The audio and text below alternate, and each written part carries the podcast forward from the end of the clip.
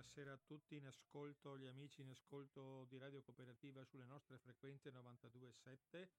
25esima puntata di, di Finestre sulla Storia. Mi aspetta che cerco il collegamento con Davide Conti. Ci sentiamo? Pronto? Mi senti? Mi senti Davide? No, non mi sente Davide, eh, Davide non mi sente, allora proviamo un altro collegamento. Eccoci, eccoci qua. Ecco, io ti sento, tu mi senti? Mi senti Davide? Mi senti? Pronto? Sì, ecco, sì. perfetto. Ristabilito il collegamento con Davide Conti. Stavo dicendo, 25esima puntata di Finestre sulla Storia.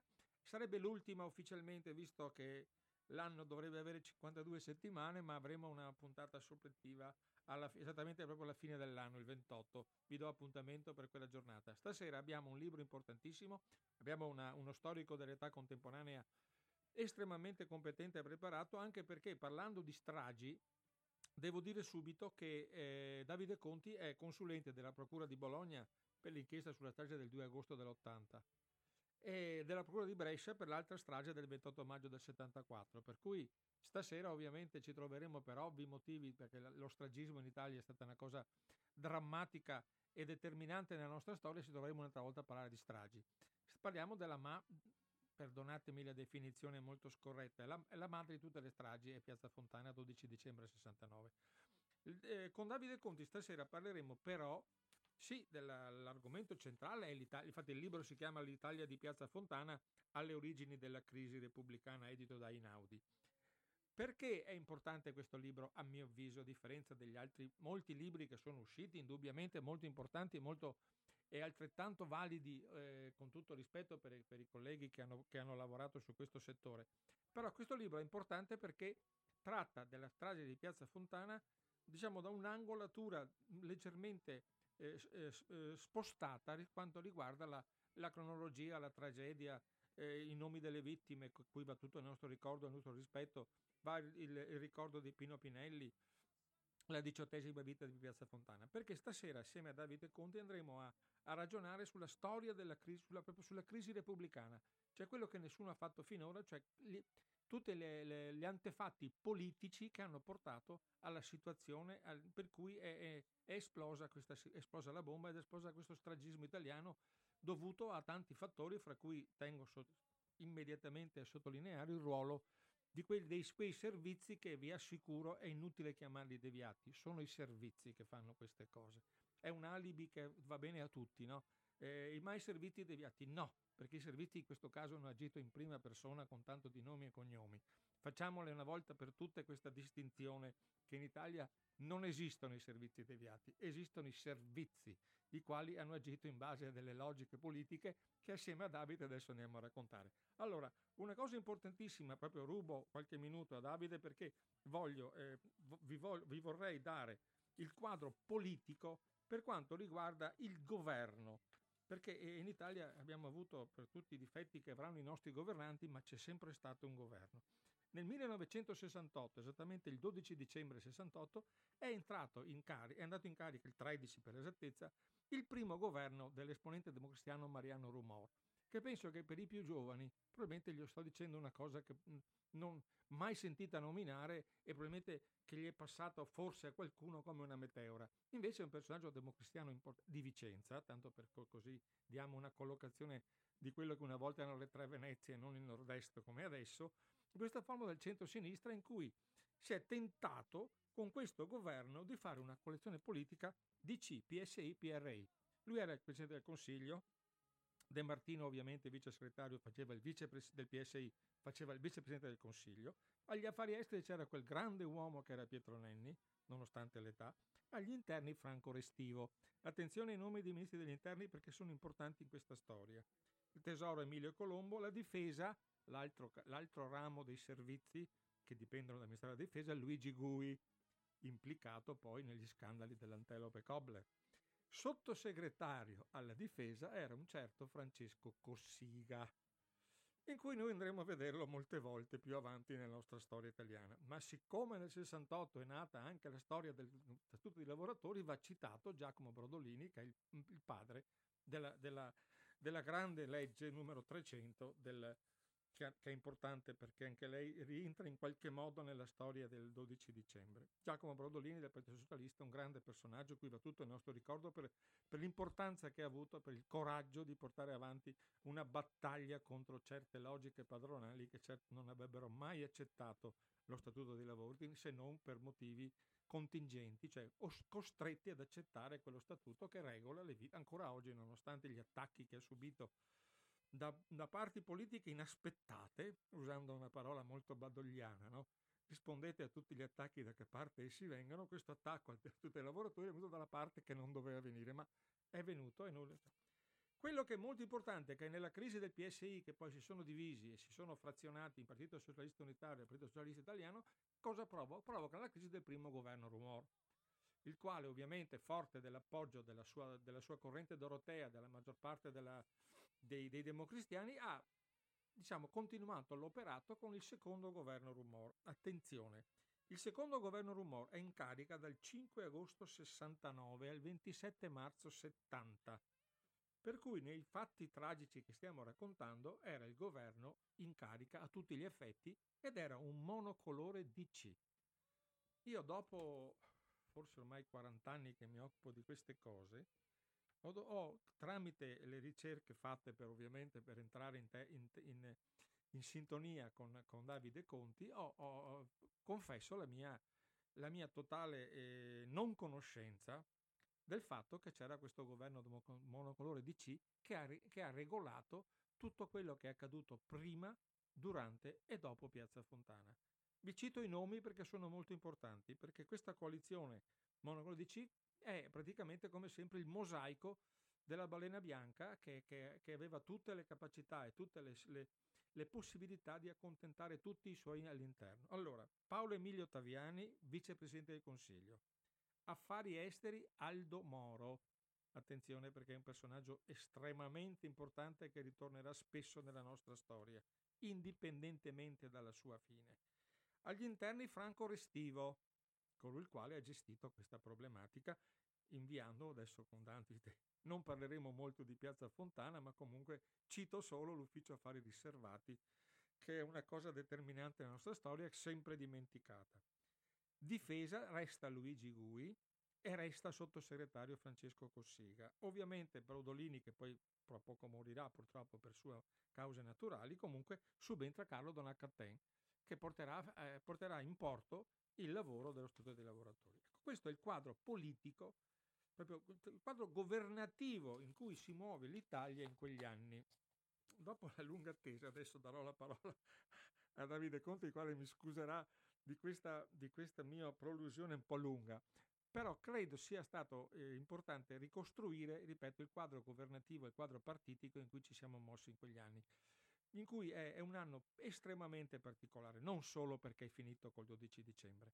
E nel 69 è, succe- è accaduto di tutto e di più nella nostra storia e viene ovviamente come sempre spodestata la sua storia per l'ennesima per il finale che è drammatico e violento sanguinario di un attacco a civili inermi da parte di strutture, di strutture deviate della politica italiana con l'avvallo dei servizi e delle coperture politiche allora Davide, benvenuto e grazie di, di partecipare a questa trasmissione. Ti, scusami la, la, il tempo che ti ho fatto attendere, però ci tenevo a fare questo quadro, questa cornice in cui ci andiamo a muovere perché adesso, per esempio, facendo un, ovviamente uno, un, ovvio spostamento, seguendo la, la, la scaletta, la, la, sinossi del tuo libro, eh, una delle prime cose che tu hai citato nel libro L'Italia di Piazza Fontana, la crisi, la crisi della, della Repubblica, chiamiamola per semplificare in audio editore, tu nel primo capitolo inizi subito con una crisi delle forze armate. Io ho citato appositamente ministro degli interni, ministro della difesa, sottosegretari, perché tutto quanto le forze armate alla fine hanno in qualche modo dipendono o quantomeno devono appoggiarsi a quello che può essere la, la, la, la, il quadro politico che li sostiene o, o, che li ha nominati, cioè non sono persone che non sono marziani come dicevamo poc'anzi, sono persone che fanno parte dell'organigramma dello Stato e abbiamo dei nomi che tu adesso andrai a comitare che fanno rabbrividire se ci pensiamo ai nomi, ai nomi che dei generaloni, come li chiamo io, che sono implicati della nostra storia, perché qui è, stiamo parlando di storia della, della, della, Repubblica, non è soltanto la storia di Piazza Fontana. Ecco. lo spirito di questa sera è questo.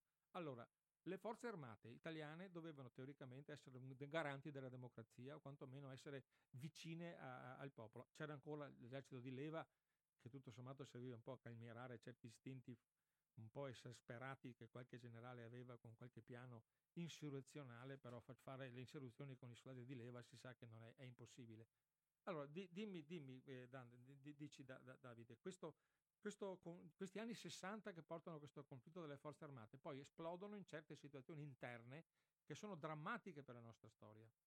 Sì, dunque intanto grazie per l'invito, è sempre un grande piacere intervenire a Radio Cooperativa per discutere di storia in questo spazio appunto libero, aperto al, al dibattito, all'esercizio critico del pensiero. Intanto il governo Rumor rappresenta, lo dobbiamo sottolineare, la sanzione del fallimento del centrosinistra. Il centrosinistra nasce come percorso sperimentale dal punto di vista politico, eh, organizzato nei due campi che poi tendono ad incontrarsi all'interno dell'esperienza di governo, quello socialista e quello democristiano, guidati rispettivamente da Aldo Moro per la DC e Pietro Nenni per il PSI.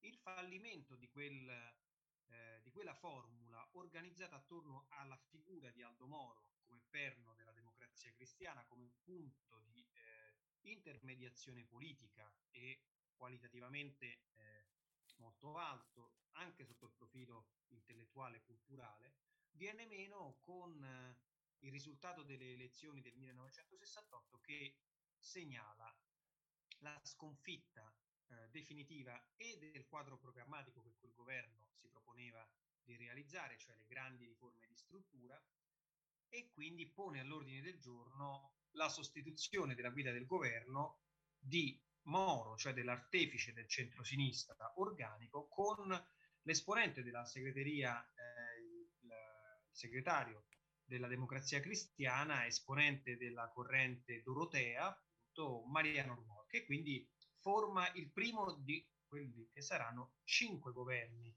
che da lì al 1974 vedranno eh, la luce presieduti da Rumor stesso. Quindi quando parliamo di Rumor parliamo del protagonista assoluto, cioè del politico più importante che l'Italia tra la fine degli anni 60 e la metà degli anni 70, quando si chiude l'esperienza del suo quinto e ultimo governo, ha registra al suo interno. Rumor organizza una eh, disposizione, potremmo dire, conservativa del centro-sinistra, cioè una disposizione che, messe da parte le grandi riforme, le nazionalizzazioni dell'energia elettrica piuttosto che della riforma urbanistica, pone eh, al centro diciamo, della sua azione di governo la continuità con gli indirizzi, eh, diciamo così, pre-68 del, delle linee di sviluppo economico uh, del paese. La crisi eh, diciamo, uh, che investe l'Italia quando il 12 dicembre del 1968 il primo governo Rumore entra in carica è una crisi molteplice, ha più facce e quella che appunto accennavi tu nella tua domanda rappresenta sicuramente quella più pericolosa rispetto alla tenuta dell'ordine interno istituzionale repubblicano. La crisi delle forze armate naturalmente interessa direttamente le parti più delicate dell'attività istituzionale, del cuore democratico del paese e l'Italia che, come sappiamo, non ha fatto i conti con il regime fascista fino in fondo, che ha eh, subito patito dal punto di vista della qualità democratica una continuità dello Stato e, e soprattutto di uomini all'interno degli apparati, si trova investita da una crisi interna alle forze armate che vede queste divise non tanto sull'obiettivo, che rimane comune, la lotta e la guerra al comunismo, ma rispetto alla forma da dare a questo conflitto.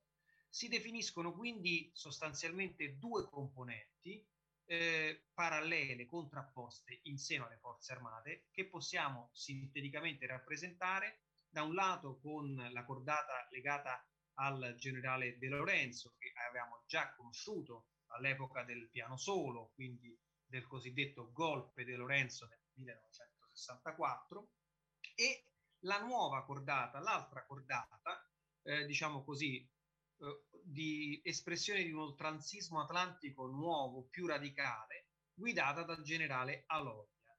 Queste due componenti sostanzialmente cominciano un conflitto, danno avvio ad un conflitto interno alle forze armate che ne destabilizza non solo gli indirizzi ma anche gli assetti. Questo produce sul breve periodo delle feroci contrapposizioni interne ed anche l'immissione dentro questo conflitto di personale direttamente neofascista. Noi pensiamo ad esempio che Guido Giannettini e Pino Rauti, cioè il fondatore di Ordine Nuovo, e l'agente Z che poi sarà investito dalle inchieste per i suoi contatti con la cellula ordinovista che colpirà a Piazza Fontana, vengono ingaggiati dal generale Aloia per scrivere sotto falso nome un libello, le mani rosse sulle forze armate, armate. Esatto. utilizzato dallo stesso Aloia contro il generale De Lorenzo nella guerra, diciamo così, interna agli apparati di sicurezza dello Stato. Questo esprime mh, tutta la potenzialità eversiva di questo conflitto. Uomini dell'estrema destra, neofascisti, che vengono utilizzati, vengono posti a libro paga del, ehm, dei vertici delle forze armate nel quadro dello scontro tra apparati di sicurezza. Dall'altro lato, sì. No, no, scusami l'interruzione te- puramente tecnica, sempre per chi ci ascolta. Cioè, francamente, anche, anche a me, eh, mi metto nei panni di chi ascolta, questo scontro eh, fra De Lorenzo e Aloia no? sono due capi di Stato Maggiore a seconda dei momenti, uno più, uno meno, difesa, esercito, in quel tourbillon di cariche che sappiamo che, ripeto, sono sempre politiche, perché alla fine dietro c'è sempre politico che spinge queste persone, tanto perché così, altrimenti la politica come sempre vuole cavarsela. Ma questo, eh, questo grande, questa, questa lotta no? interna, interiore, alla fine era semplicemente per eh, dimostrare che il mio pensiero De Lorenzo o il mio pensiero a Loia era superiore o migliore del tuo, oppure era una lotta di pot- esclusivamente una lotta di potere per, per posizionare nelle varie, nelle varie, caselle dell'organigramma diciamo, del militare italiano i propri uomini per poi poter eh, spaziare. Cioè è un meccanismo che dovrebbe portare a un eventuale organigramma per un colpo di Stato militare oppure è soltanto una lotta di potere personale?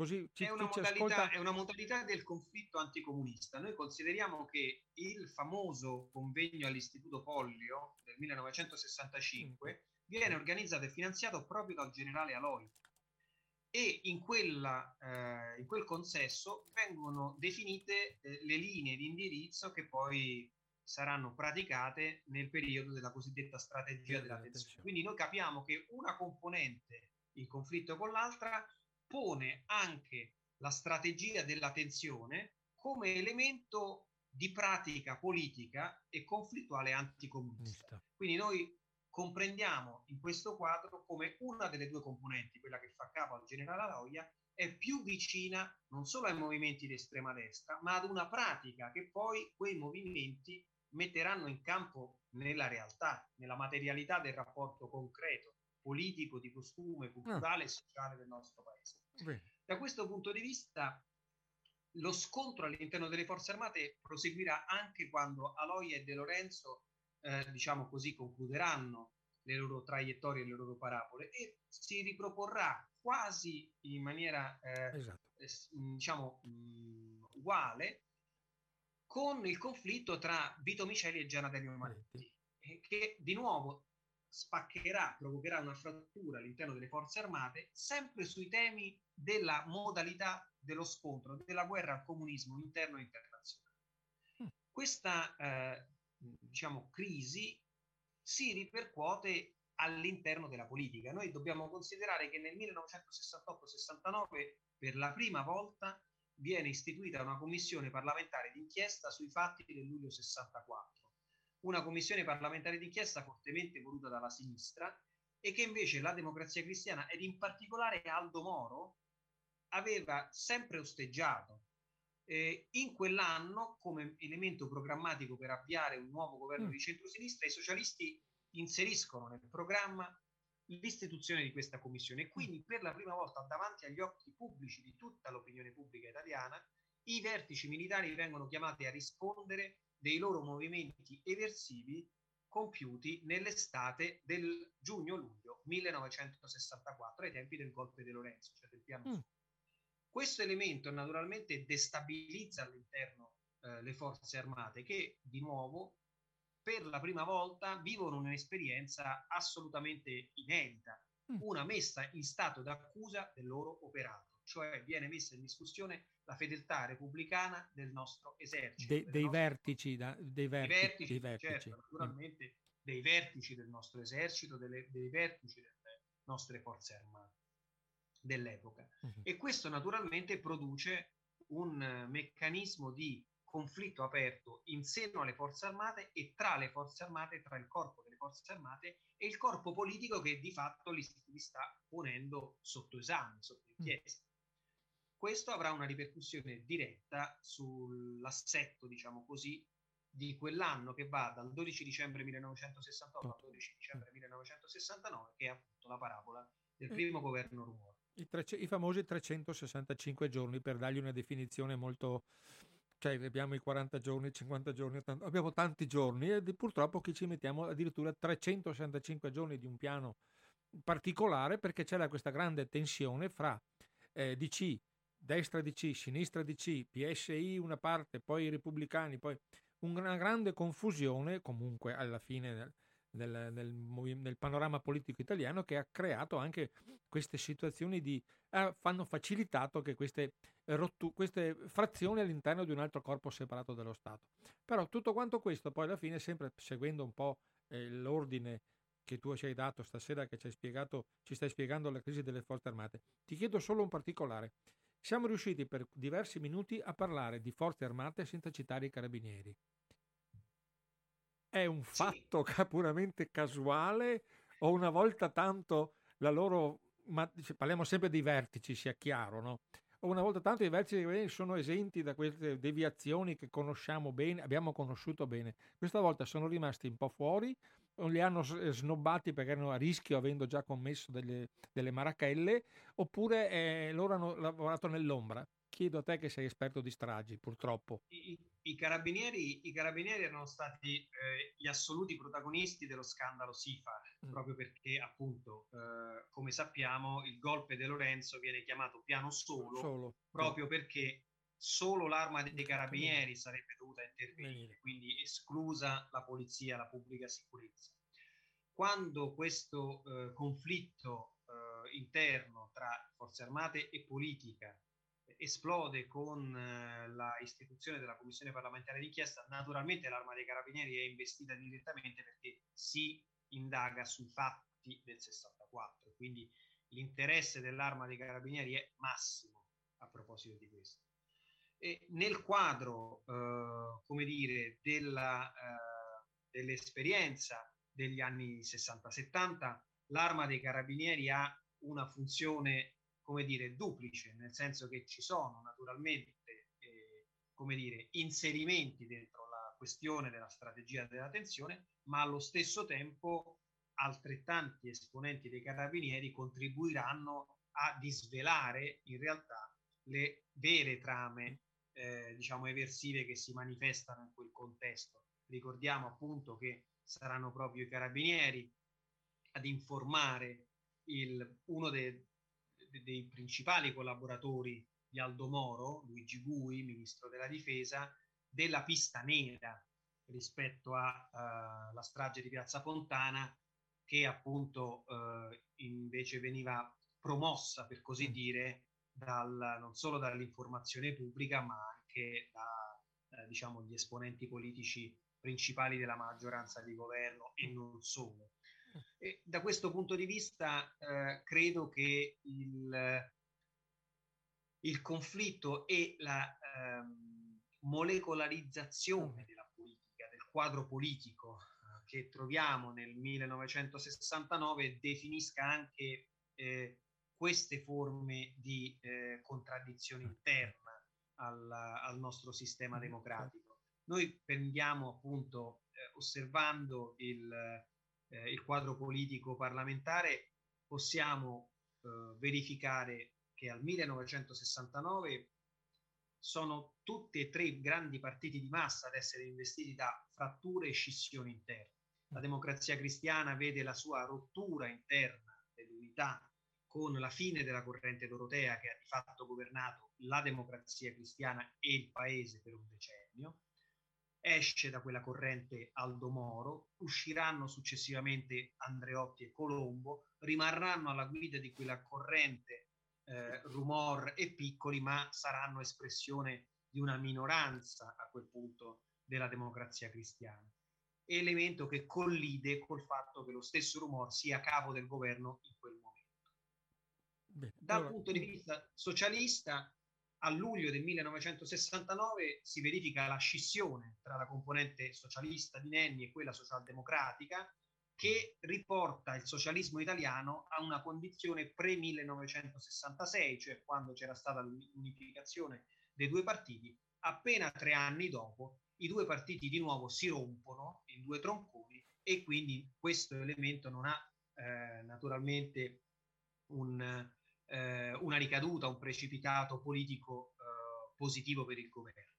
La terza rottura avviene nel, nell'ambito del Partito Comunista, che come sappiamo a novembre del 1969 registra la, la radiazione del gruppo del Manifesto. Quindi noi abbiamo tutti e tre i partiti fondatori della democrazia costituente che nel 1969 sono attraversati da profonde fratture che ne indeboliscono la capacità politica di rappresentanza eh. e quindi di risposta.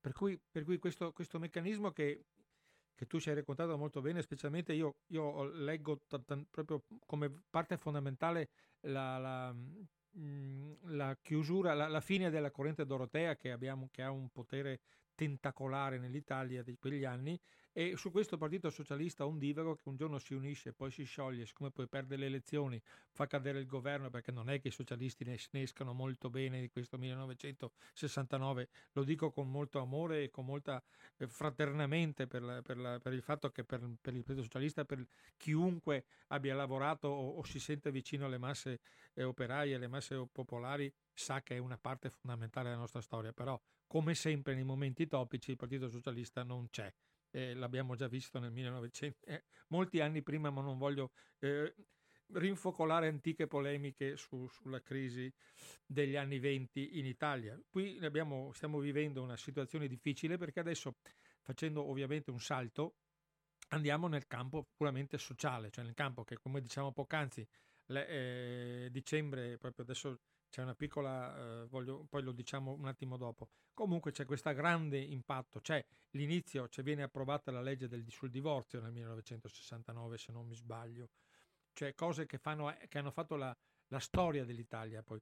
Viene approvato alla Camera nel 69, al 70 al Senato lo Statuto dei lavoratori, morto Brodolini, sarà Don H. elemento della sinistra DC che comunque sempre in, in rotta di collisione con il resto del partito, per cui ognuno, Vittorino Colombo, l'altro, cioè non, non, non, è certo monolitica la, bandiera, la balena bianca, aveva 12-13 correnti, cioè una cosa che adesso il Partito Democratico fa da ridere dal punto di vista del suo frazionismo sto, storico, no? perché è, è il divisionismo della sinistra, lo sappiamo. Non arriva nessuno al mondo a avere tante correnti, tante quante la democrazia cristiana, che però governa un paese con la maggioranza ovviamente dei parlamentari e, de, e delle, delle, cariche e con la maggioranza del sottogoverno, che questa è una cosa da sempre tenere presente. Per cui di conseguenza, alzando il livello da forze armate a relazioni industriali, che è la parola che è molto abusata e, molto, e anche molto chic, se vogliamo, no? Che, che lavoro fai tu? Ah, io sono, sono, il capo delle relazioni industriali della mia azienda, cioè uno sembra che sia un generale che va a fare la guerra, no? Invece siamo, sappiamo che ruolo hanno questi personaggi. Però qui, senza voler fare del, del facile umorismo, abbiamo anche qui una rottura. Una rottura nella Confindustria fra la vecchia Confindustria di Angelo Costa e nuovi, i giovani leoni di eh, Agnelli Pirelli, Pallarino Gancia forse un po' meno. Però su, volevo cogliere l'occasione per ricordare la copertina del tuo libro, perché è un argomento, siccome questa trasmissione si chiama Finestra sulla storia e sulla cronaca, così resto un po' anch'io sulla cronaca. La copertina del tuo libro c'è una bellissima fotografia in cui c'è sciopero, i cartelli, eccetera, poi c'è sotto una, un, un, uno striscione che dice uniti batteremo la Confindustria. Però io ho evidenziato, non sul libro originale chiaramente perché non voglio rovinarlo, ma su questa fotografia della copertina del libro, ho evidenziato uniti batteremo la Confindustria. Oggi è il 14 dicembre, no, noi stiamo parlando del 12 dicembre o delle conseguenze pre, pre-12 dicembre, però il 16 dicembre ci sarà lo sciopero generale de, indetto da CGL e Will, eh, con cui la, la CISL come sempre appena può si defila perché il suo ruolo il suo ruolo diciamo governativo deve essere sempre presente. Questi due grandi sindacati hanno fatto uno sciopero contro il governo, eh, contro la situazione della, della legge di, di, di, bilancio del governo Draghi. E allora io potrei dire che anche questa situazione eh, del 16 dicembre fa parte di questa, questo striscione uniti, batteremo la Confindustria e il governo Draghi, questo lo dico io non, non, ti, non sei esentato da, da, da, da, fare la tua affermazione perché non, è, cioè, non voglio toglierti il ruolo, ma cioè, tu sei un ospite di storia, sei uno storico, invece faccio sempre un po' di cronaca e dico che, come vedete, nel 1969 c'era chi va in giro con lo striscione così uniti batteremo la Confindustria, ma fra due giorni c'era gente che andrà in piazza dicendo uniti batteremo la Confindustria e il governo Draghi e delle sue politiche non puramente sociali. Ecco, questa è una, una, una una parentesi per entrare, per entrare nella, nella, nella, nella, battaglia delle relazioni industriali. Siamo in pieno autunno caldo alla fine, nonostante noi vogliamo lavorare giustamente in tutto il 69, però alla fine 68 studentesco, 69 operaio provano delle tensioni, delle rotture, delle fibrillazioni, cioè il mondo è veramente cambiato, è cambiato totalmente in quegli anni e abbiamo il, questa, questa nuova confindustria dei giovani leoni e adesso ti do la parola subito, fra due personaggi molto noti poi nella vita politica industriale italiana, che sono eh, Gianni Agnelli e, e Leopoldo Pirelli. Cioè, allora, abbiamo visto che le forze armate sono frazionate, anche la Confindustria è frazionata, è, è, è avvezza al frazionismo, però con delle ripercussioni enormi nelle relazioni industriali in seguito anche all'autunno caldo e, e alla conseguenza poi della, della firma dei contratti con la, con la spistola fumante puntata addosso della bomba di Piazza Fontana, cioè siamo arrivati a questo che per fermare i metalmeccanici è stata messa una bomba a Piazza Fontana, analisi molto terra-terra, però insomma io l'ho vissuta, come dicevo ero giovane, però questa è la, la, la realtà in cui si è vissuto quel momento, quegli anni. Prego. Sì, sì, questo è sicuramente un punto essenziale. La, la vicenda di Piazza Fontana ci racconta tanto, molto non solo dell'Italia di quegli anni, ma anche e soprattutto della repulsione, eh, della refrattarietà ad includere nello spazio democratico repubblicano l'elemento del conflitto, ovvero a disegnare quella democrazia conflittuale che la Costituzione italiana fin dagli articoli 1 e 3 dispone nel nostro spazio pubblico collettivo, eh, legittimandolo ovviamente. Eh, da questo punto di vista il, 1969 ci racconta molto perché evidenzia da un lato l'incapacità della classe proprietaria, dei ceti proprietari industriali a relazionarsi con il mondo nuovo. Dall'altro eh, rompe l'unità della Confindustria, come giustamente ricordavi, in due eh, fazioni, una guidata dal vecchio, storico presidente della Confindustria, il cosiddetto vecchio pontefice, lo chiamano i giornali dell'epoca, Angelo Costa, che ha una impostazione, diciamo così, da anni 50 delle relazioni industriali rispetto allo schema produttivo e redistributivo della ricchezza nel nostro paese. Dall'altra parte i cosiddetti giovani leoni, cioè i quarantenni, Agnelli e Pirelli, che sono ascesi al vertice delle principali, più importanti industrie fabbriche del nostro paese, che guardano al nuovo, eh, alla nuova composizione della società e in particolare a questo nuovo eh, soggetto politico, sociale, culturale che è la classe operaia, una classe operaia finalmente, eh, come dire, riarticolata, pluralizzata nella sua identità. Eh, nel libro lo riportiamo eh, molto precisamente attraverso le testimonianze, le voci degli operai, ah, non solo quelli del sud che rappresentano il sangue nuovo nelle arterie esatto. del movimento operaio e sindacale, eh, un, una massa di donne e uomini che eh, non sono socializzati alle, al vecchio tipo di relazione sindacale, non sono socializzati alla grammatica stantia di quel tipo di burocrazia sindacale e che obbligano le stesse strutture di CGL, CISL, WIL a rinnovarsi. Vengono messe da parte le commissioni interne, nascono i consigli di fabbrica, l'assemblea operaia e di linea diventa il punto, l'elemento decisionale dell'agire operaio all'interno del processo produttivo e quindi di fronte a questi meccanismi i giovani leoni della Confindustria si rendono conto che è necessario un cambiamento, una modifica del rapporto che hanno avuto con lo stesso sindacato. Dico questo perché la Pirelli e soprattutto la Fiat in tema di comportamenti antisindacali avevano, eh, si erano caratterizzati fortissimamente negli anni 50 e 60 con le schedature di massa, con i reparti confino, con tutto quel meccanismo che, diciamo così, è incarnato fisicamente dalla figura di Valletta e che appunto il eh, nuovo eh, responsabile della, della, Fiat, Giovanni Agnelli, pensa in qualche maniera di archiviare per aprire una fase nuova che lo aiuti a contenere questa eh, rivendicazione operaia che molto spesso travalica anche i confini del sindacato. In questo senso le 300 milioni di ore di sciopero che si registrano nell'autunno caldo, le decine di milioni di donne e uomini che scendono in piazza, eh, riempiono le strade, escono anche dalle fabbriche, costruiscono anche un immaginario collettivo diverso della lotta operaia. La lotta operaia degli anni 50 e 60 era stata altrettanto forte, altrettanto cosciente, ma meno eh, aperta alla società.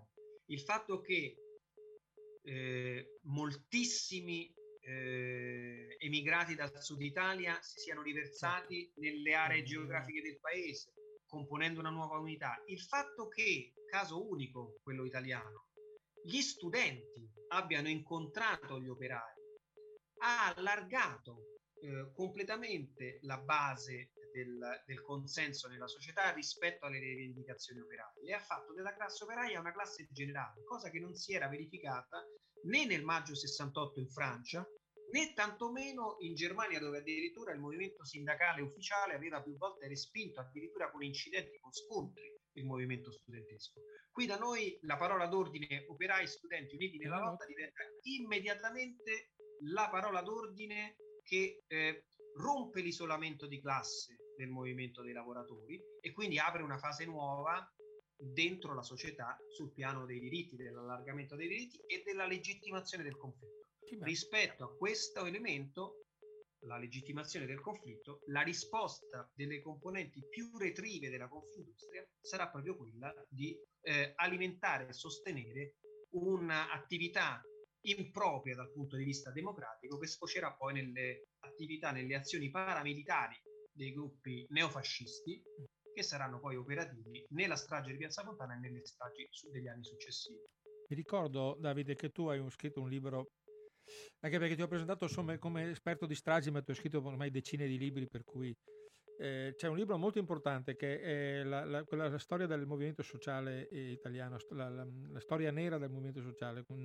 L'anima nera l'anima. L'anima nera della Repubblica in cui, in che, che, è stata la, la, prima volta che ci siamo confrontati su queste cose, in cui è molto importante il fatto del, del finanziamento che i grandi potenti industriali facevano delle squadracce fasciste o quantomeno dei movimenti, i vari movimenti, perché ne abbiamo tutti, a decine, se vogliamo, di, di gruppi e sottogruppi della, della destra eversiva italiana in quel momento. Allora, la mia domanda è, è così fatta. Allora, questa grande eh, avanzata del movimento operaio, no? Con parole d'ordine che divent- sono diventate poi quelle che per anni hanno continuato a, a, a regolamentare le, le, le, le rotture, le, frazioni interne, cioè una cosa su tutti, aumenti uguali per tutti, no? È, una cosa che deve avere sconvolto, secondo me, la vita diurna e notturna dei grandi capitalisti e anche non solo dei grandi capitalisti. No? Le, le, 40 ore, due ore di... Quando hanno fatto il contratto degli edili finalmente hanno avuto nel 69 le 40 ore settimane. Questo lo dico perché ci ascolta, perché noi venivamo da una situazione medievale dal punto di vista eh, delle relazioni industriali. Non è che fossimo sto gran paese che ha sì ha avuto il boom, ha avuto grandi cose, progressi a tutti i livelli, ma le relazioni industriali che è una parola che non mi piace, ma ormai è diventata nel, nel, nell'uso comune, ma i rapporti interni fra classe operaia eh, o, o, lavoratori e padronato, usando le parole secondo me più consone, non erano certo delle migliori. No? Per cui addirittura, come dicevi, schedatura, picch- eh, uso delle, dei, dei, dei gruppi paramilitari per intimorire i picchetti. Sì, Bruno, guarda, c'è una cosa che mi fa impressione che riportiamo poi nel libro. Eh, sono dei questionari dei questionari che i senatori del Partito Comunista e del Partito Socialista distribuivano fin dal primo turno, pensiamo come si faceva politica oh. all'epoca, distribuivano all'uscita e all'entrata del, degli operai dalla fabbrica perché proprio in Parlamento si stava discutendo della redazione dello Statuto dei lavoratori e quindi i parlamentari della sinistra chiedevano agli operai, alle operaie, quali fossero le loro principali rivendicazioni. Il, questi questionari sono straordinari perché restituiscono uno spaccato del paese davvero incredibile. Eh, sono questionari scritti male, mm. eh, in un italiano eh, sgrammaticato, mm-hmm. in un italiano dialettale, nella lingua degli ultimi, dico io, dei pezzenti, di quelli che non avevano mai avuto voce in capitolo, mm. come, come tanti, come mio padre che era andato a lavorare appunto in fabbrica nel, negli anni 60 a Torino mm. e che si trovavano eh, per la prima volta ad interloquire con la politica. Ecco, in quei, in quei questionari, in quelle risposte scritte in quell'italiano faticoso e splendido, quindi, la parola eh, statisticamente più utilizzata mm-hmm. in quei questionari, in migliaia di questionari, non è né salario né orario, è rispetto e dignità. Sono le prime due parole più usate dagli operai come risposta. E questo dà proprio l'idea di ciò che dicevi tu, cioè delle condizioni dentro la fabbrica, delle condizioni e delle umiliazioni che si subivano dentro la fabbrica. E per la prima volta, appunto, con i cortei interni, con le assemblee, ci si riappropria di uno spazio umano dentro il processo del lavoro e questa è la, davvero la più grande conquista di mentalità e di cultura che il, l'autunno caldo ha rappresentato per quel decennio, mm. appunto 68-78, il decennio, il lungo decennio italiano. Il lungo decennio italiano eh, cosparso di stragi, cosparso di omicidi, cosparso sì. di repressione, perché indubbiamente la classe dirigente non voleva accettare questi nuovi spazi che si sono creati e anche questo fatto che finalmente qualcuno della politica, come giustamente dicevi tu, si è eh, interessato a come vive a, come, e a cosa prova la classe operaia, i lavoratori, eh, specialmente gli ultimi, cioè gli ultimi arrivati nella scala sociale, gli ultimi arrivati nel, nel nord, nel, nel triangolo del nord-est. Questo qua ha creato anche ovviamente delle analisi, no? perché molti pensatori si sono eh, battuti su questo, si sono in, inseriti in questo, in questo colloquio, no? studenti, operai, intellettuali, professori, c'è molta gente che andava ai cancelli della Fiat, Fiat come esempio, no? Fiat è un simbolo, molti professori anche qui di Padova sono andati, non facciamo nomi, eh, sono andati a, ovviamente a discutere e a parlare con, eh, con gli operai con la classe operaia. Per cui sei arrivato a una, de- una, definizione che tu poi tocchi in un certo capitolo che io ho sempre ritenuto opportuno determinante dell'operaio massa. Perché poi alla fine tutto quanto questo, sì, eh, volevano rispetto, volevano dignità, volevano tutto, però erano pur sempre una massa che andava, consol- che andava quantomeno repressa nei limiti del possibile prima dell'arrivo della legge e andava comunque controllata che non uscisse da un certo binario che era il rapporto in cui quando eh, questi giorni, quando è morto l'autore di Contessa, l'abbiamo sentito tutte le parole, no? Questi pezzenti vogliono anche scioperare, no? Cioè, ricordiamoci sempre il rapporto che c'è fra classe dirigenti e, e, classe, e classe lavoratrice. Per cui operaio massa è diventato un sinonimo, un esempio, no? Però abbiamo anche degli esempi che poi succede che anche l'ordine pubblico non ha seguito la crescita della società, l'ordine pubblico, sia magistratura che, polizia, che diciamo, forze dello, chiamiamole forze dell'ordine, che in quegli anni era un po' improprio chiamarle forze dell'ordine. Io le avrei sempre chiamate forze del disordine perché ubbidivano a logiche eh, militari completamente diverse dalla realtà e la repressione andava fatta anche quella in un modo più, più umano e più dignitoso per loro che lavoravano e per quelli che venivano repressi. Io le chiamavo sempre forze del disordine perché aumentavano le tensioni. Comunque c'era questa situazione, operai e poliziotti e magistrati dall'alto dei loro uffici profumati ovviamente e molto ben riscaldati che non sapevano mai come gestire realmente l'ordine pubblico, anche per gli input che ricevevano dalla politica. La gestione dell'ordine pubblico allora in quell'anno micidiale, esclusa la, la, la problematica della, della, della, bomba, perché lì subentrano, come diciamo poc'anzi, altri fattori. No? Eh, Federico Umberto D'Amato lo cito perché per me è un simbolo no? che viene sempre, ovviamente se tu chiedi a qualcuno chi era Federico Amato, giustamente non ti dicono, boh, non lo so, forse sarà un parente del ministro Amato, non so. Invece era responsabile dell'ufficio affari sabati del Ministero degli Interni che ha dei ruoli determinanti nella, nella problematica della nostra, del nostro stragismo, no? compreso l'intromissione sulle indagini di Milano. Ma volevo chiederti la, la, la, chiamiamole relazioni eh, sociali fra operai e ordine pubblico, come, come, stata, come la vedi tu, come l'hai letta, come hai sentito il, termom- il polso di questa situazione? Sì, l'ordine pubblico è un'altra delle, delle crisi che attraversano nel 1969. Innanzitutto perché eh, c'è un movimento nuovo che in qualche maniera investe la società e pone problemi nuovi, diversi rispetto alla tenuta eh, dell'ordine pubblico eh, così come era inteso fino a quel momento. L'ordine pubblico italiano è scosso soprattutto eh, dagli elementi paramilitari che si manifestano all'interno della risposta reattiva, reazionaria al movimento sindacale ed operaio del 1969.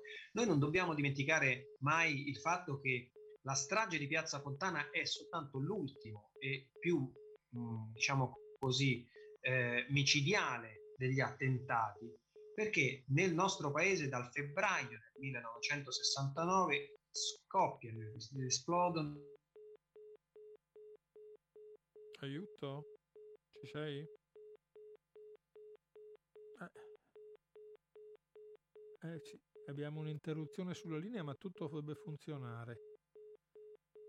Allora, niente, eh, speriamo che Davide... Eccolo, tornato, ecco, è tornato, tornato. Sì, sì. Eh, breve interruzione, dunque... niente, niente, di grave. Eh, stavi parlando del da febbraio cominciavano le, le, Sì, a febbraio appunto l'ordine pubblico italiano viene rotto, spezzato, dicevo, non dalle mobilitazioni operaie e degli studenti, che sono un fatto democratico ma dall'attività paramilitare dei gruppi eversivi neofascisti collegati nell'ambito della strategia della tensione agli apparati di forza dello Stato che dal, 1900, dal febbraio del 1969 a cadenza settimanale organizzano e compiono attentati contro il patrimonio, attentati simbolici a monumenti, a, eh, alla fiera di Milano il 25 aprile, al, eh, ai, ai, treni, ai, sui treni l'8 agosto del 1969 e quindi una serie di azioni di carattere eversivo che immettono nella dinamica del conflitto democratico legittimo costituzionale l'elemento paramilitare e in ultimo la strage di Piazza Fontana altro non è che un'operazione paramilitare contro civili inermi in tempo di pace, non rivendicata e psicologicamente sul piano politico organizzata per far ricadere la responsabilità del massacro sull'avversario, cioè sulla sinistra. Quindi Piazza Fontana sintetizza anche la crisi dell'ordine pubblico intesa come mancata difesa dell'ordine repubblicano da parte delle forze dell'ordine.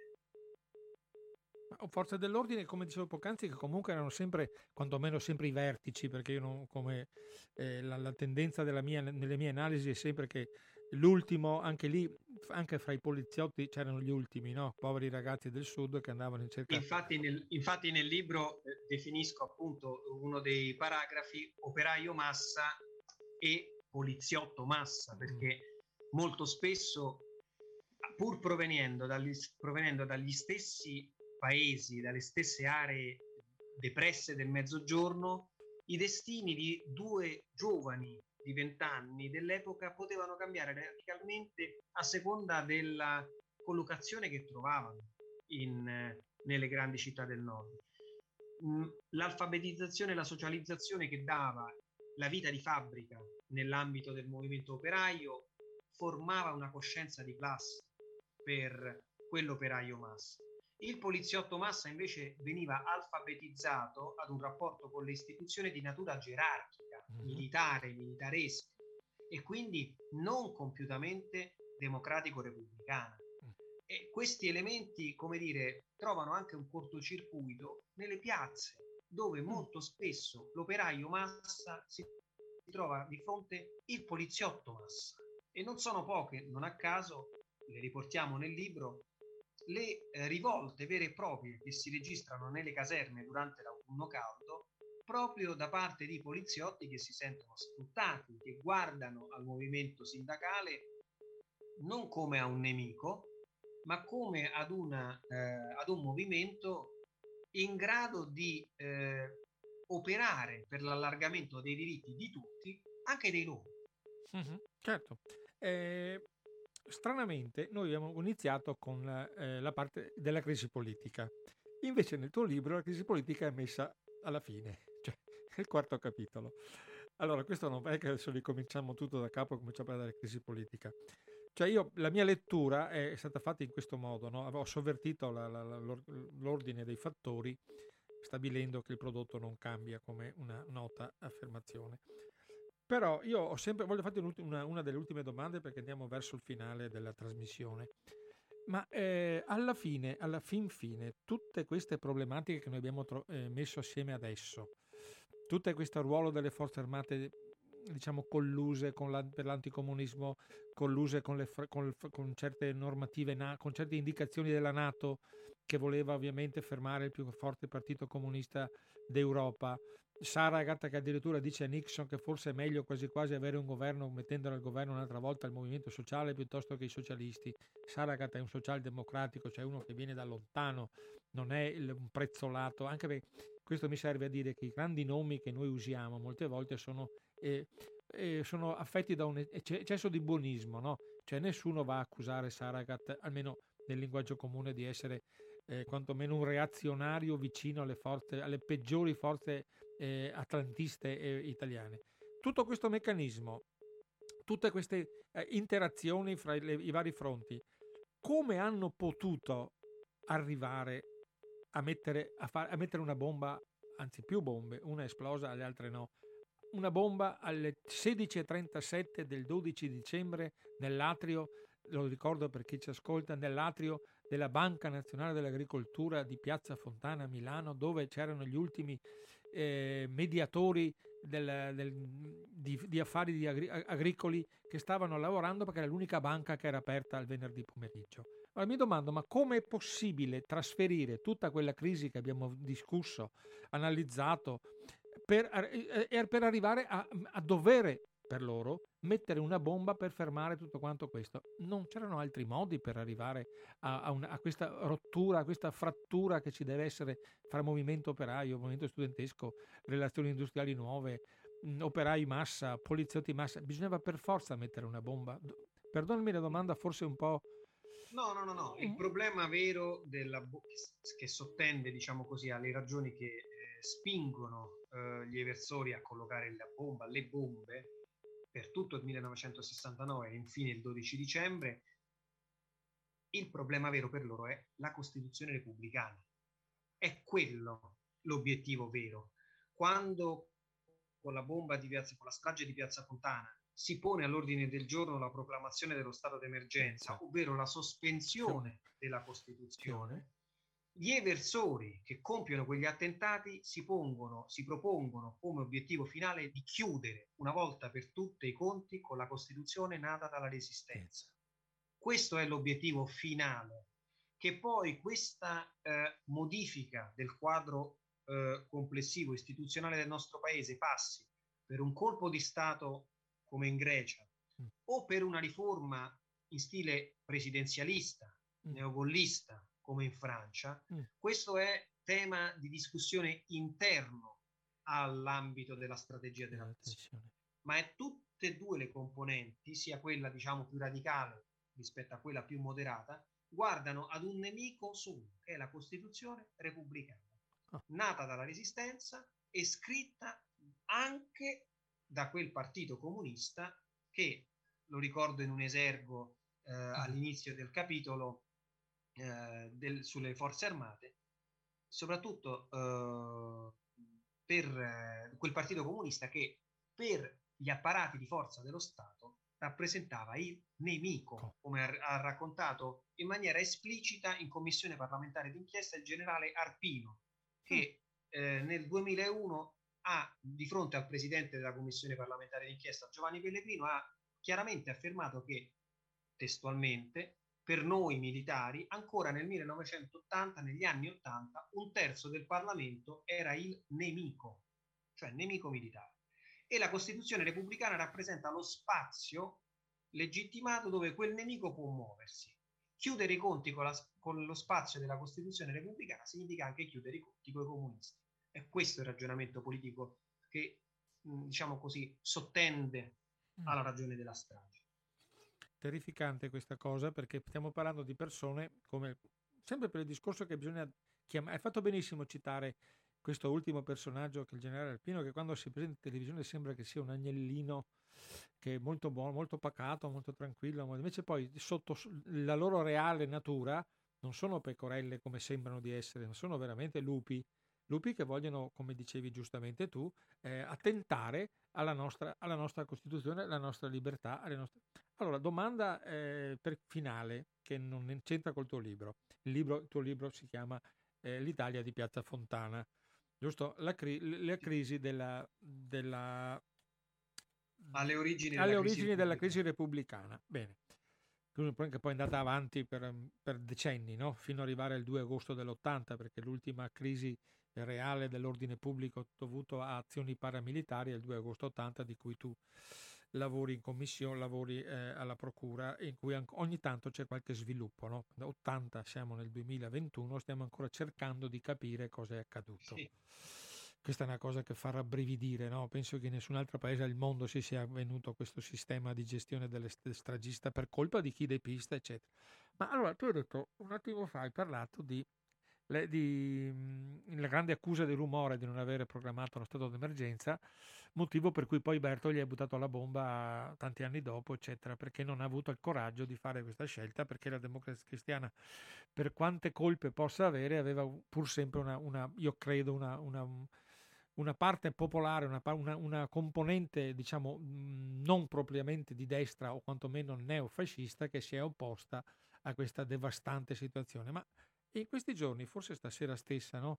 Parliamo un'altra volta di, di, di stato di, di, legge d'emergenza, di leggi che non hanno niente a che fare con quelle che volevano nel 69. Però perché questa nazione ha sempre bisogno di leggi speciali per, gover- per governarsi? Adesso c'è questa, le- questa nuova emergenza che dobbiamo stabilire fino al 31 marzo. Che tutti Ainis oggi che ha fatto degli esempi, no? ma noi non possiamo sapere quando il vulcano ev- continuerà a eruttare, dobbiamo cautelarci, continuiamo con le leggi speciali io le chiamo leggi speciali, loro lo chiamano stato d'emergenza, non mi sembra che ci siano nessun estremo della paura che c'era nel 69-70 di, so, di eh, sospendere i diritti costituzionali, sono leggi speciali che servono ad amministrare una situazione particolare. Ma perché c'è sempre questa necessità in tutte le nostre cose di dover, di do- esco un po' dal tuo libro, di dover sempre avere eh, l'emergenzialità della nostra cosa. Noi non possiamo gestire la nostra nazione normalmente, deve essere sempre una gestione emergenziale diciamo che da questo punto di vista il, il, anche continua, il, il continuo ricorso alla, a leggi particolari, a leggi speciali, a stati di emergenza evidenziano la debolezza della politica. la politica che non riesce appunto a rappresentare e dunque ad esprimere un, un, governo delle masse, un governo eh, del popolo, utilizza e, e organizza, dispone la sua capacità di indirizzo attraverso forme eh, appunto emergenziali. In qualche caso di natura esplicitamente coercitiva, come appunto sarebbe stata la proclamazione de- dello stato d'emergenza nel 1969 a seguito delle bombe. In altri casi anche giustificata dal contesto mm. eh, come quello che oggi noi viviamo, certo. che è oggettivamente uno stato di emergenza, dico io, non solo sanitaria, ma anche economico-sociale. Mm. Cioè, questo è il punto, la, eh, l'interrelazione, la correlazione tra la crisi pandemica e la crisi economico-sociale ci dovrebbe portare, dovrebbe portarci, a mio giudizio, a misure d'emergenza sia sul piano sanitario, ma soprattutto sul piano economico-sociale. Qui le risposte sono debolissime invece. Qui le risposte del, delle istituzioni sono del tutto carenti, insufficienti ed è, eh, come dire, evidente la distonia tra il decisionismo eh, che in qualche maniera sostiene l'emergenzialità delle leggi quando queste servono a compattare un quadro politico disgregato e invece l'assoluta debolezza eh, della non urgenza di misure che invece sul piano sociale ed economico sono indispensabili alla nostra popolazione perché questa crisi acuirà ulteriormente fratture sociali e disuguaglianze Grazie. ed aprirà margini di inserimento nelle, negli interstizi di questa crisi anche a movimenti reazionari e lo abbiamo visto, lo abbiamo visto eh, eh, con l'esempio eclatante dell'assalto alla sede del sindacato il 9 ottobre del eh, passato, passato. Del, del 21. Certo. quindi questo, come dire, è un elemento che ci deve far ragionare non tanto sull'ipotesi di un ritorno del fascismo così come è storicamente conosciuto, quanto su ipotesi regressive che possono rappresentare approdi significativamente pericolosi all'esito di una crisi generale complessiva come questa. Grazie Davide, ti rubo ancora veramente telegrafico. Allora, dopo giustamente mi hai fatto, mi hai ri- riaperto un attimo una, una, una lampadina sull'attacco alla CGL da parte di quella banda di, di scemannati che è andata volo- deliberatamente ad attaccare il più grande sindacato italiano. Se ben ti ricordi, sembrava che due o tre giorni dopo qualcuno fosse pronto a fare delle azioni di scioglimento, di messa in stato d'accusa di, for- di, di Forza Nuova, che è un po' l'equivalente nostrano di Ordine Nuovo dell'epoca. No? Come mai non se ne è più parlato? Eh, cioè, praticamente nessuno ha, ha, preso in considerazione il fatto che la legge Scelba prevederebbe che si può agire anche, in, anche, non in presenza di una sentenza della magistratura, come è stato fatto a suo tempo per ordine nuovo. La magistratura ci sa che ha ben altre cose da pensare e non possiamo sempre caricargli tutto alla, alla magistratura, ma sono compito puramente politico. Come mai? Ultima cosa, poi non ti lascio. Perché non se ne è più parlato? perché naturalmente il, il, tema all'ordine del giorno, lo scioglimento dei gruppi neofascisti, è un tema scomodo anche per chi non appartiene al campo della destra e lo abbiamo ai noi visto anche nei, nei giorni eh, passati con intese, incontri, convergenze tra l'area, diciamo così, eh, democratica, non, eh, non riconducibile alla destra e quel mondo in uh-huh. ordine alla scelta della Presidenza della Repubblica, in ordine alla continuità dell'esperienza di governo, in ordine alla, eh, eh, come dire, alla, al riconoscimento mutuo di tutte le forze politiche, comprese quelle mm. che esplicitamente non si riconoscono eh, nel, nella, nell'esperienza che ha fondato la Costituzione su cui giurano quando poi assumono incarichi di governo. Beh che eh, lo ricordiamo, insomma, ascoltare una delle eh, leader cosiddette de, della destra italiana parlare di pantano parlamentare in riferimento alla democrazia costituzionale significa appunto ter- in maniera terrificante riesumare dei linguaggi di eh, carattere e identità reazionali, esplicitamente reazionali, che non possono che rappresentare un pericolo. Grazie, grazie Davide Conti, eh, grazie alle sue sempre precise eh, analisi che, eh, lo dico per chi ci ascolta, trovate, trovate spesso sul manifesto perché Davide Conti mh, mm, ab, diciamo che quando c'è qualcosa da dire è uno dei questi giornalisti che scrivono con più eh, puntualità e anche proprio in modo da poter portare avanti anche su 12 dicembre ha scritto un bel pezzo.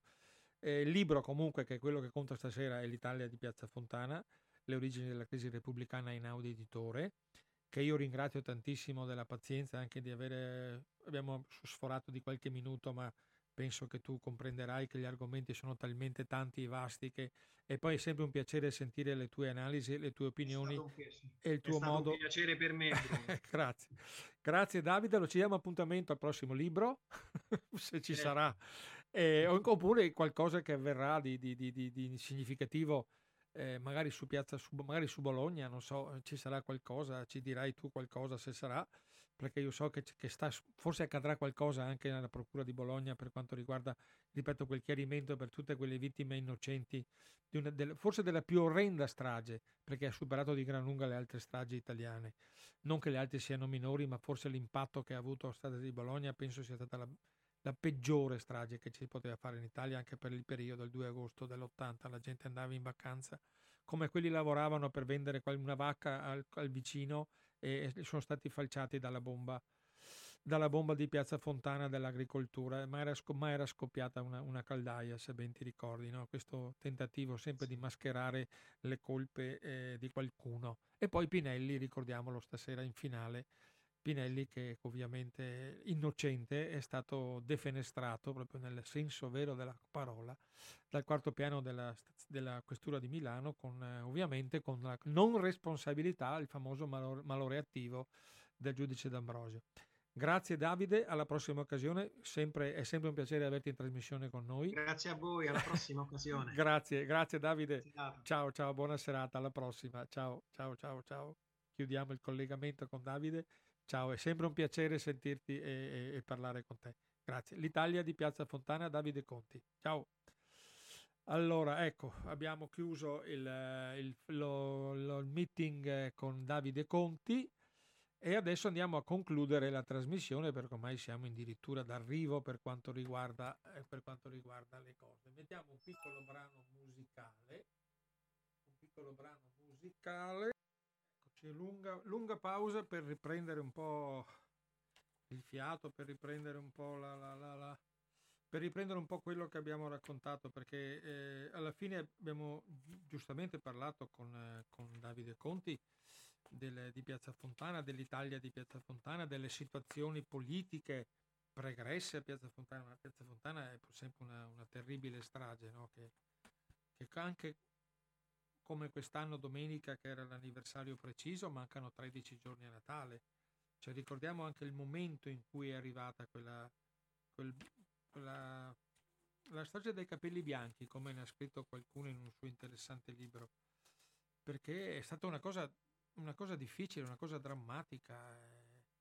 Immaginatevi, eh, cioè, immaginiamoci Milano adesso, che è un po' come Padova stasera, illuminatissima, no? È illuminata, tutti quanti questi palazzi. Negli anni, negli anni 70 non c'erano, non c'erano tutte le, le sofisticazioni, le sofisticazioni eh, luminose di adesso, però insomma Milano era sempre una città ricca, una città che aveva la capacità di, di, di, di esprimere, di esprimere gioia, bellezza, ricchezza, no? Ricordiamo sempre il momento della prima della scala, che nel 69 è stato anche un po' più un po' più duro degli altri anni, no? eh, vabbè, eh, sono situazioni che accadono e bisogna gestire e vivere anche queste situazioni. Eh, c'è chi poi ci ha costruito un po' una carriera politica su quell'attacco alla scala.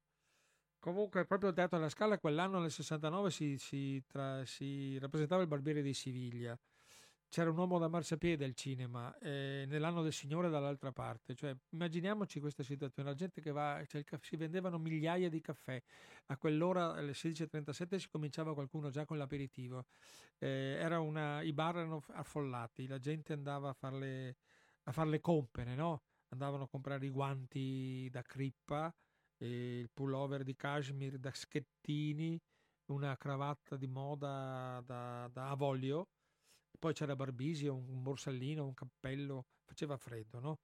Poi c'era Fiorucci quell'anno che era molto, molto in voga tra i giovani che andavano in galleria a vedere gli ultimi arrivi. Mi ricordo molto bene il negozio di Fiorucci, l'ho visto qualche anno dopo, quando eh, ho avuto un momento, un trascorso a, a, Milano ed era molto importante il negozio di, di Fiorucci. Poi a un certo punto arriva sto, bo, sto boato, no? sto boato dirompente no? che cambia la tua vita. Infatti qualcuno giustamente ha scritto che alle 16.37 di quel 12 dicembre siamo diventati tutti un po' più vecchi perché eh, quando poi si è ovviamente si è compreso quello che, che, era, che era, accaduto. No? E 17 morti accertati, poi 18 con Pino Pinelli che è stato ammazzato, ucciso dalla, nel, cadendo dalla, dal quarto piano della questura di Milano.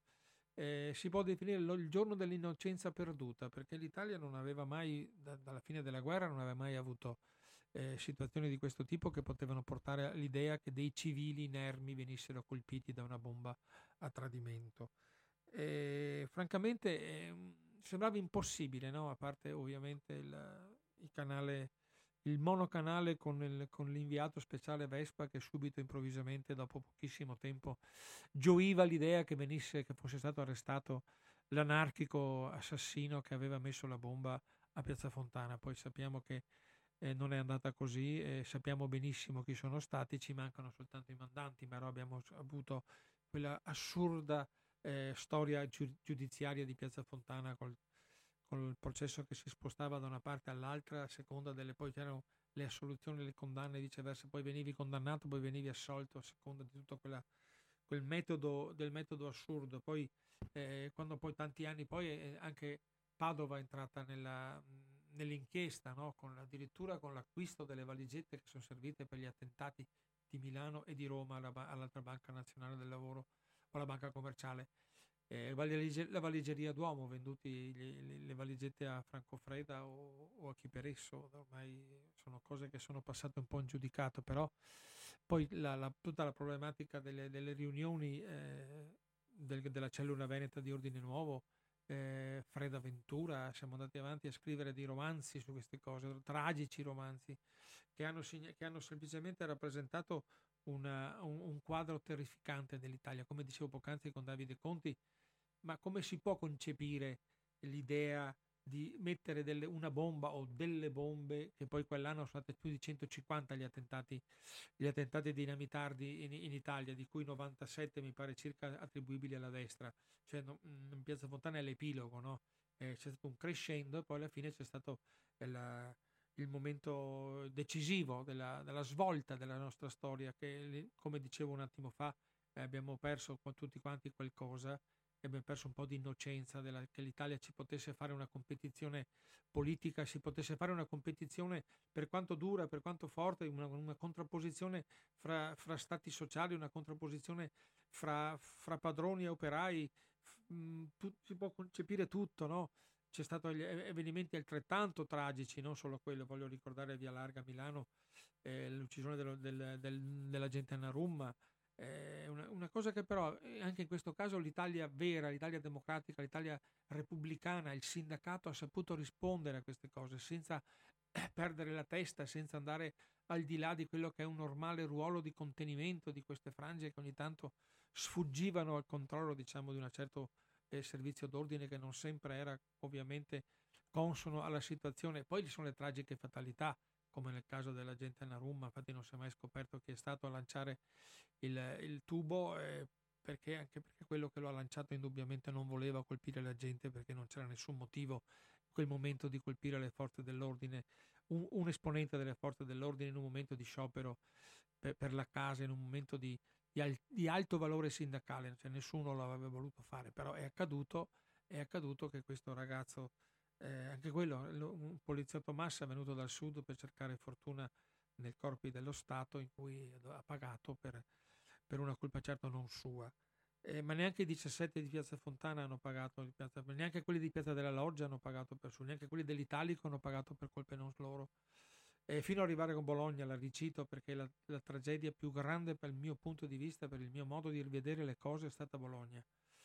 Bologna perché, perché, perché ci sono passato, perché ci passavo sempre, perché Bologna, la storia di Bologna era una parte che faceva parte un po' della mia, della mia, della mia chiamiamola abitudine, cioè era un posto che si, si, arrivava alla stazione per poi andare all'aeroporto a prendere un aereo, cioè immaginate questo, trasbo, questo trasporto no? che c'era, tu arrivi lì, prendi, aspetti un attimo al binario 1 e arriva e, e, e dalla sala di, di, attesa esplodono i, i, chili, i 150 kg che sono stati di tritolo, di esplosivo, con tutte le, poi le conseguenze, le considerazioni, è stato tu la, la pista palestinese.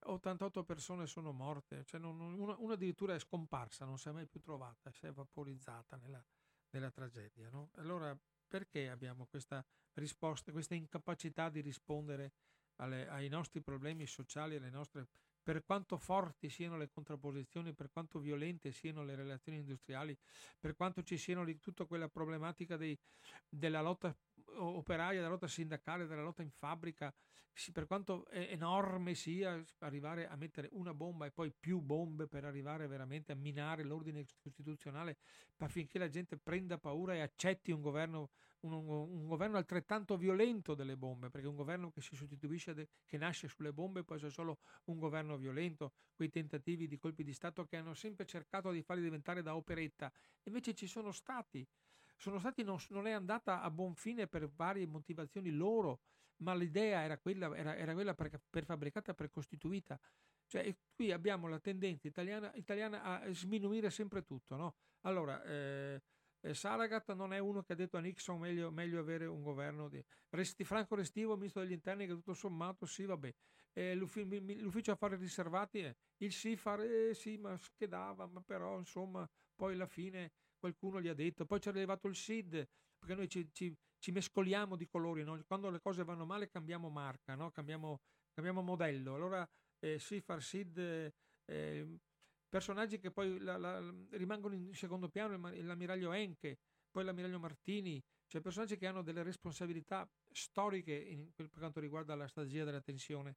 Abbiamo dovuto chiamare uno straniero per, per inventare la parola perché non siamo stati capaci neanche di quello. Non è una farina del nostro sacco il termine strategia della tensione, tanto per darvi l'idea di, co- di quanto lontano è anche, anche, molta parte dell'opinione pubblica, ma anche di ben pensanti italiani, quelli diciamo progressisti, all'idea di quello che ci sta capitando, che ci stava capitando nel nostro paese.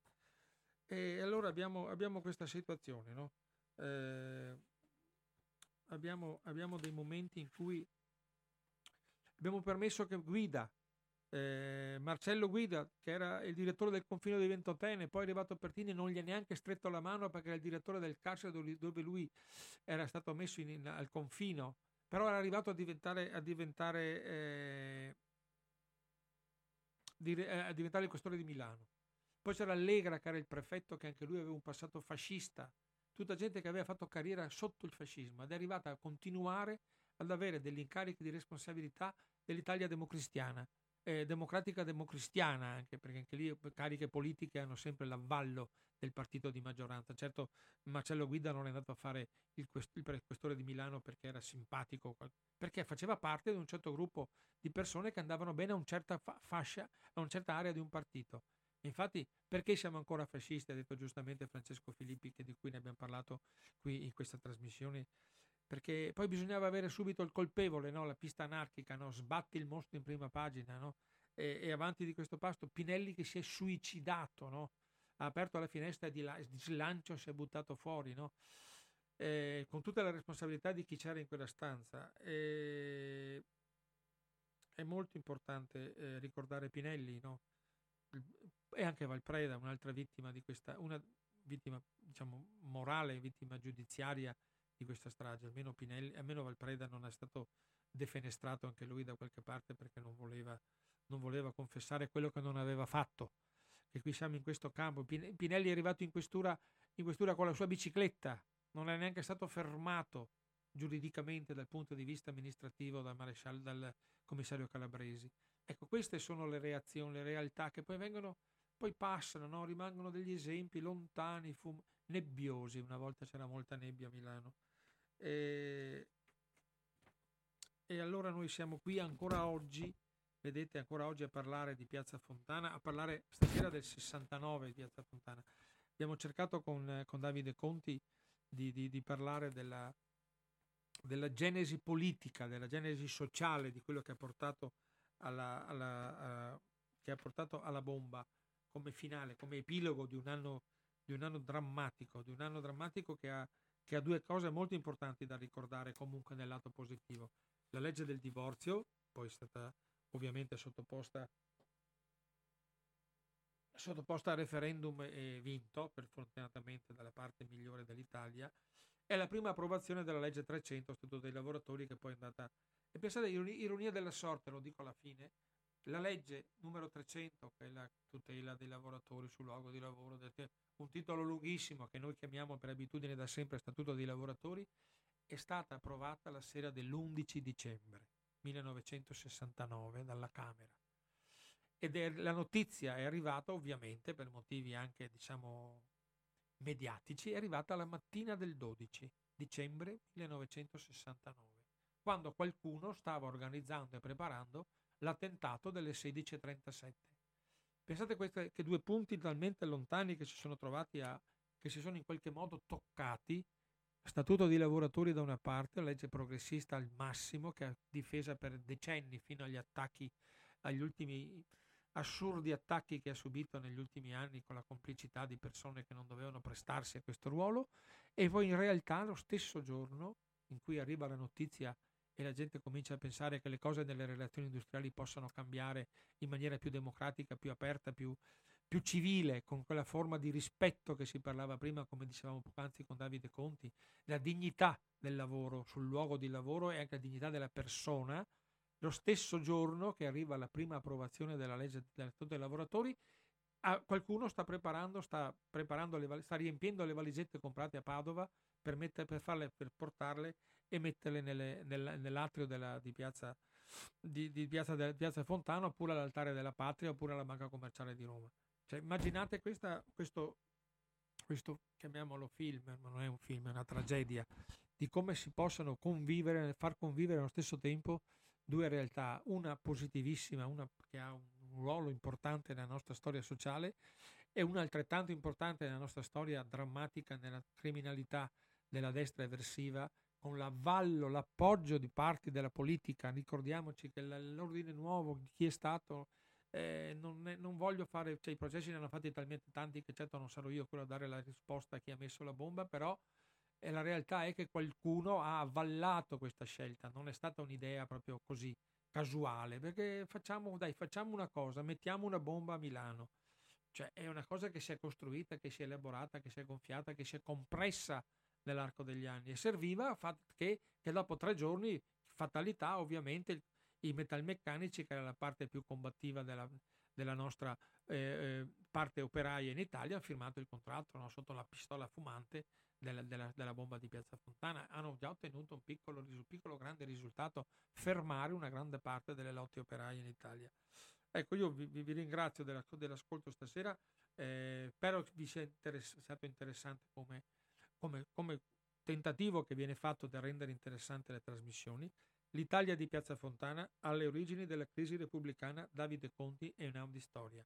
Noi ci vediamo il 28, se non mi sbaglio adesso vado a controllare, martedì 28 sarà una puntata di fine anno, cioè faremo un compendio, faremo un sunto delle nostre trasmissioni, parleremo di quello che ci siamo raccontati in tutto quanto, in tutto la, la, l'anno e, ma vorrei tentare addirittura se con possibilità diciamo remota, però mi piacerebbe tantissimo eh, sentire la cioè facciamo una trasmissione a telefono aperto, se vi fa piacere io sarò qui, cercherò di rispondere alle vostre domande, alle vostre, anche ai vostri consigli, alle vostre suggestioni, ovviamente per carità e accetteremo anche le critiche, purché siano sempre come il venerdì quando ci parliamo della lettura dei giornali, siano sempre urbane e consone alle discussioni fatte. Appuntamento ven- martedì 28 dicembre per la puntata di fine anno, un po' come fanno le, le, tutte le trasmissioni italiane del, di, di grandi, delle, grandi, delle grandi testate e dei grandi media. Facciamo un compendio, un, un sunto, ci raccontiamo quello che è stato il 2021 a Finestre sulla Storia. Noi ci vediamo venerdì mattina per la rassegna stampa Buona serata a tutti, restate in ascolto sulle frequenze di Radio Cooperativa.